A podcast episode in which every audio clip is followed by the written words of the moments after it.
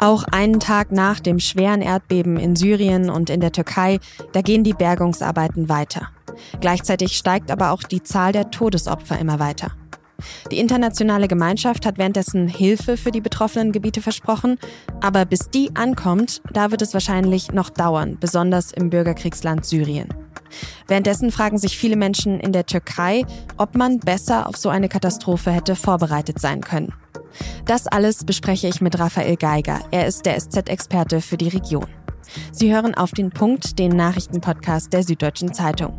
Ich bin Tami Holderried. Schön, dass Sie dabei sind. Um 4.17 Uhr in der Nacht von Sonntag auf Montag, da hat im türkisch-syrischen Grenzgebiet fast zwei Minuten lang die Erde gebebt. Es war ein heftiges Erdbeben, Stärke 7,9. Und 7,9, das bedeutet, große, massive Gebäude sind einfach eingestürzt wie Kartenhäuser. Die Erschütterungen waren sogar so groß, dass sie bis nach Israel zu spüren waren. Noch in der Nacht hat es dann auch Nachbeben gegeben, die gibt's auch weiterhin. Am Montagmittag sogar eins, das fast so stark war wie das erste verheerende Beben Montagnacht. Und mittlerweile wird immer mehr das ganze Ausmaß der Katastrophe sichtbar. Die Behörden in der Türkei und in Syrien melden aktuell über 5000 Opfer, aber weil die Bergungsarbeiten ja noch andauern, wird diese Zahl sicher noch weiter steigen.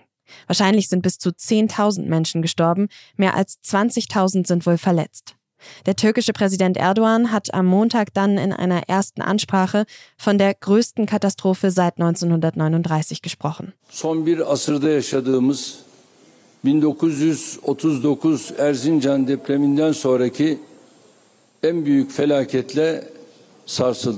Und eines der am schwersten betroffenen Gebiete ist auch die Region Idlib im Norden von Syrien. Die wird ja von Rebellen gehalten. Das heißt, dort leben sehr viele Menschen, die wegen des Bürgerkriegs aus anderen Teilen des Landes geflüchtet sind. Die Rettungsorganisation Weißhelme in Syrien sagt, dass hier wahrscheinlich noch hunderte Familien unter Trümmern verschüttet sind. Und die Zeit, sie zu retten, die wird natürlich knapp.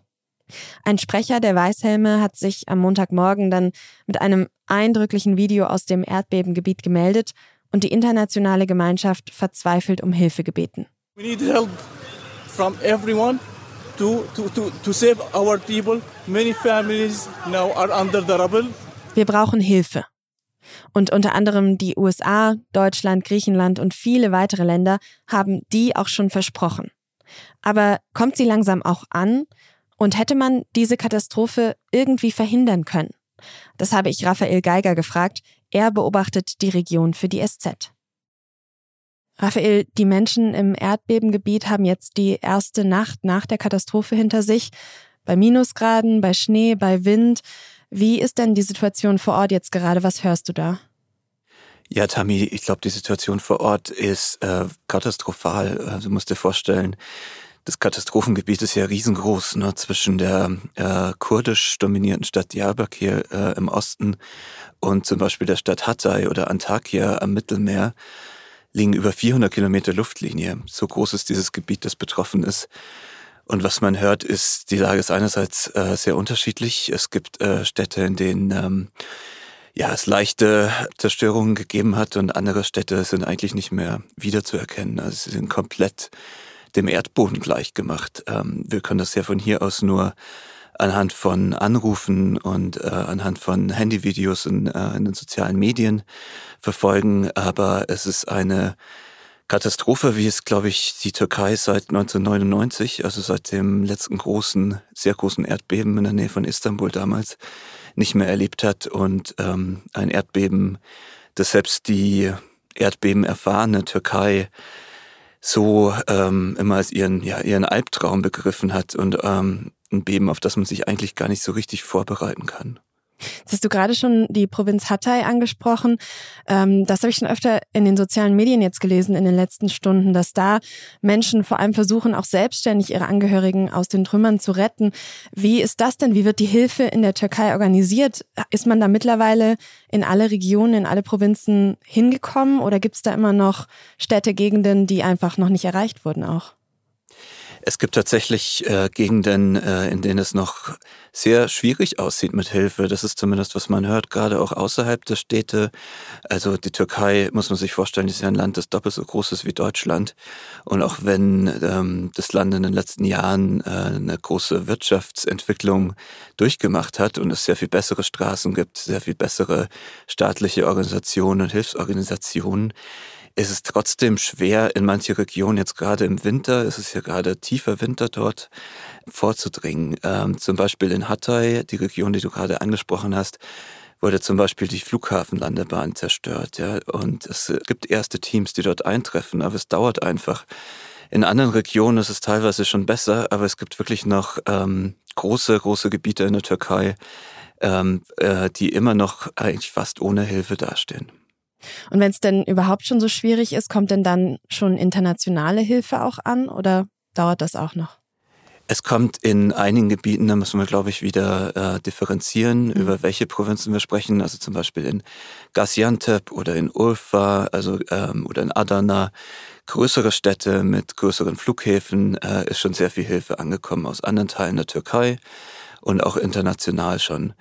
Aber es ist ein, ja, ich glaube, man muss sich das äh, einfach als den GAU vorstellen, der da passiert ist. Äh, und dann kommt noch hinzu, darüber wird jetzt gerade noch nicht so richtig gesprochen, aber nach dem Erdbeben in der Stadt Izmir im Jahr 2020 gab es durchaus von Seiten der türkischen Opposition auch Kritik daran, dass die äh, Einnahmen aus der Erdbebensteuer, die es in der Türkei gibt, es gibt eine spezielle Steuer für solche Fälle, dass die äh, nicht unbedingt äh, in den Erdbebenschutz geflossen sind, sondern in den allgemeinen Staatshaushalt. Das heißt, dass die Erdogan-Regierung diese Gelder ja eigentlich zweckentfremdet hat und dass viele Häuser in der Türkei heute erdbebensicherer sein könnten, wenn diese Gelder richtig verwendet worden wären. Das heißt, ähm, es ist schon auch ja, eine Debatte zu erwarten darüber, ähm, wie man, äh, was man hätte tun können, um sich vor so einem Fall eben doch besser zu schützen, auch wenn man sich vor so einer Situation nicht wirklich äh, komplett schützen kann. Mhm. Was wäre denn dein, deine Einschätzung? Also wenn du sagst, die Opposition sagt, man hätte sich besser vorbereiten, besser schützen können, was sagst du? Ich glaube, dass, ähm, dass, dieser, dass der Umgang mit der Erdbebengefahr schon etwas aussagt darüber, wie äh, die Regierung von Recep Tayyip Erdogan in den letzten Jahren die Türkei regiert hat, nämlich äh, autoritär, sehr wenig transparent. Erdogan hat gesagt, er sehe es nicht ein, äh, Rechenschaft darüber abzulegen, was mit den Geldern aus der Erdbebensteuer geschieht. Also ich glaube schon, dass es bei den Wahlen, die ja in der Türkei anstehen, im Mai äh, sind Präsidentschafts- und äh, Parlamentswahlen in der Türkei, ähm, wird es auf jeden Fall ein großes Thema sein, wie Erdogan, wie seine Partei, die AKP, das Land regiert haben äh, und ja, dass es ihnen bestimmte Dinge wie sehr viel bauen, äh, die, die Verteidigungsausgaben und, und solche Posten wichtiger waren als der Erdbebenschutz.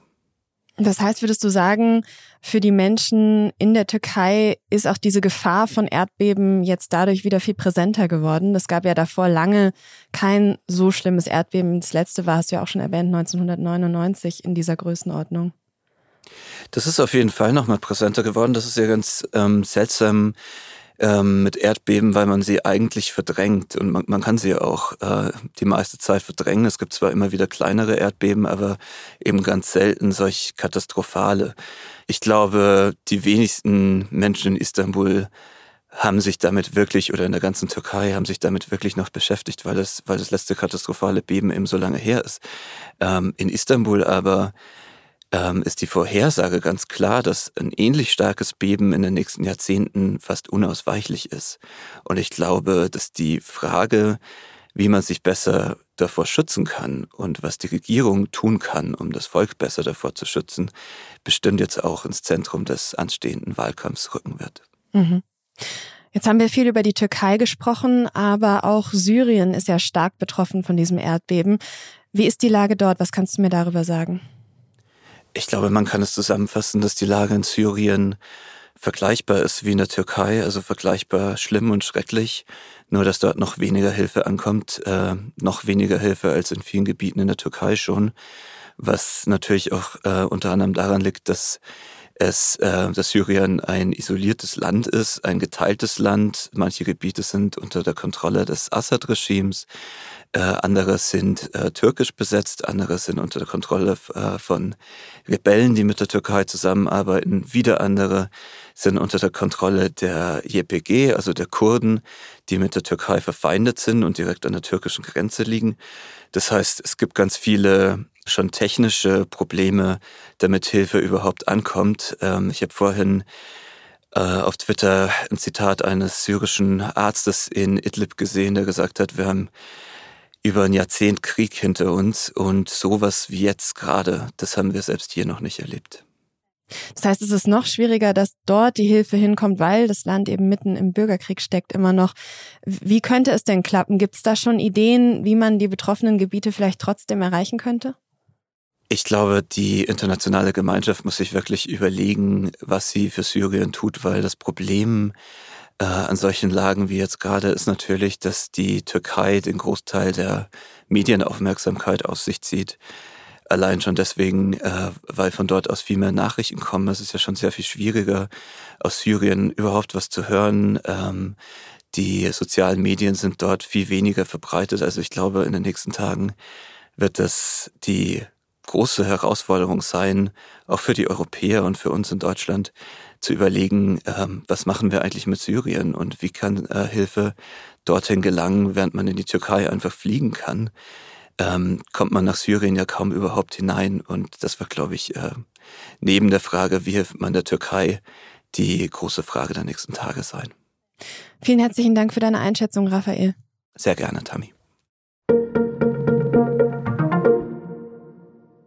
Nach dem Zusammengehen mit dem TV-Sender RTL sollen beim Hamburger Verlag Gruner und Jahr viele Zeitschriften eingestellt werden.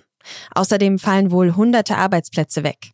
Flaggschiffe wie die Zeitschriften Stern, Geo, Brigitte und Kapital sollen zwar weitergeführt werden, aber viele andere Zeitschriften sollen eingestellt, verkauft oder nur noch digital veröffentlicht werden. Es sollen dabei rund 700 Arbeitsplätze wegfallen und damit wäre mehr als jede dritte der 1900 Vollzeitstellen betroffen. Das Bundesamt für Sicherheit in der Informationstechnik, kurz BSI, wird wohl bald eine neue Präsidentin bekommen. Die Mathematikerin und Tech-Expertin Claudia Plattner soll den Job zukünftig machen. Von der Neubesetzung hat die SZ aus Regierungskreisen erfahren. Bundesinnenministerin Nancy Faeser will den Posten wohl so schnell wie möglich besetzen. Die Personalie soll in den nächsten Tagen offiziell verkündet werden. Das BSI ist insbesondere für den Schutz vor Hackerangriffen zuständig und soll die Bundesländer zukünftig noch stärker im Bereich Cybersicherheit unterstützen.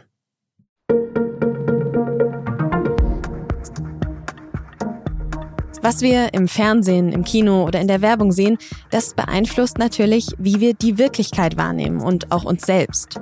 Natürlich auch, wenn es um Körperbilder und Schönheitsideale geht. In der SZ von Mittwoch spricht meine Kollegin Veronika Wulff mit einer Medienpsychologin darüber, ob sich die Repräsentation verschiedener Körper in den Medien geändert hat und welche Auswirkungen das hat. Mit einem Digitalabo können Sie das Interview schon am Dienstagabend um 19 Uhr lesen.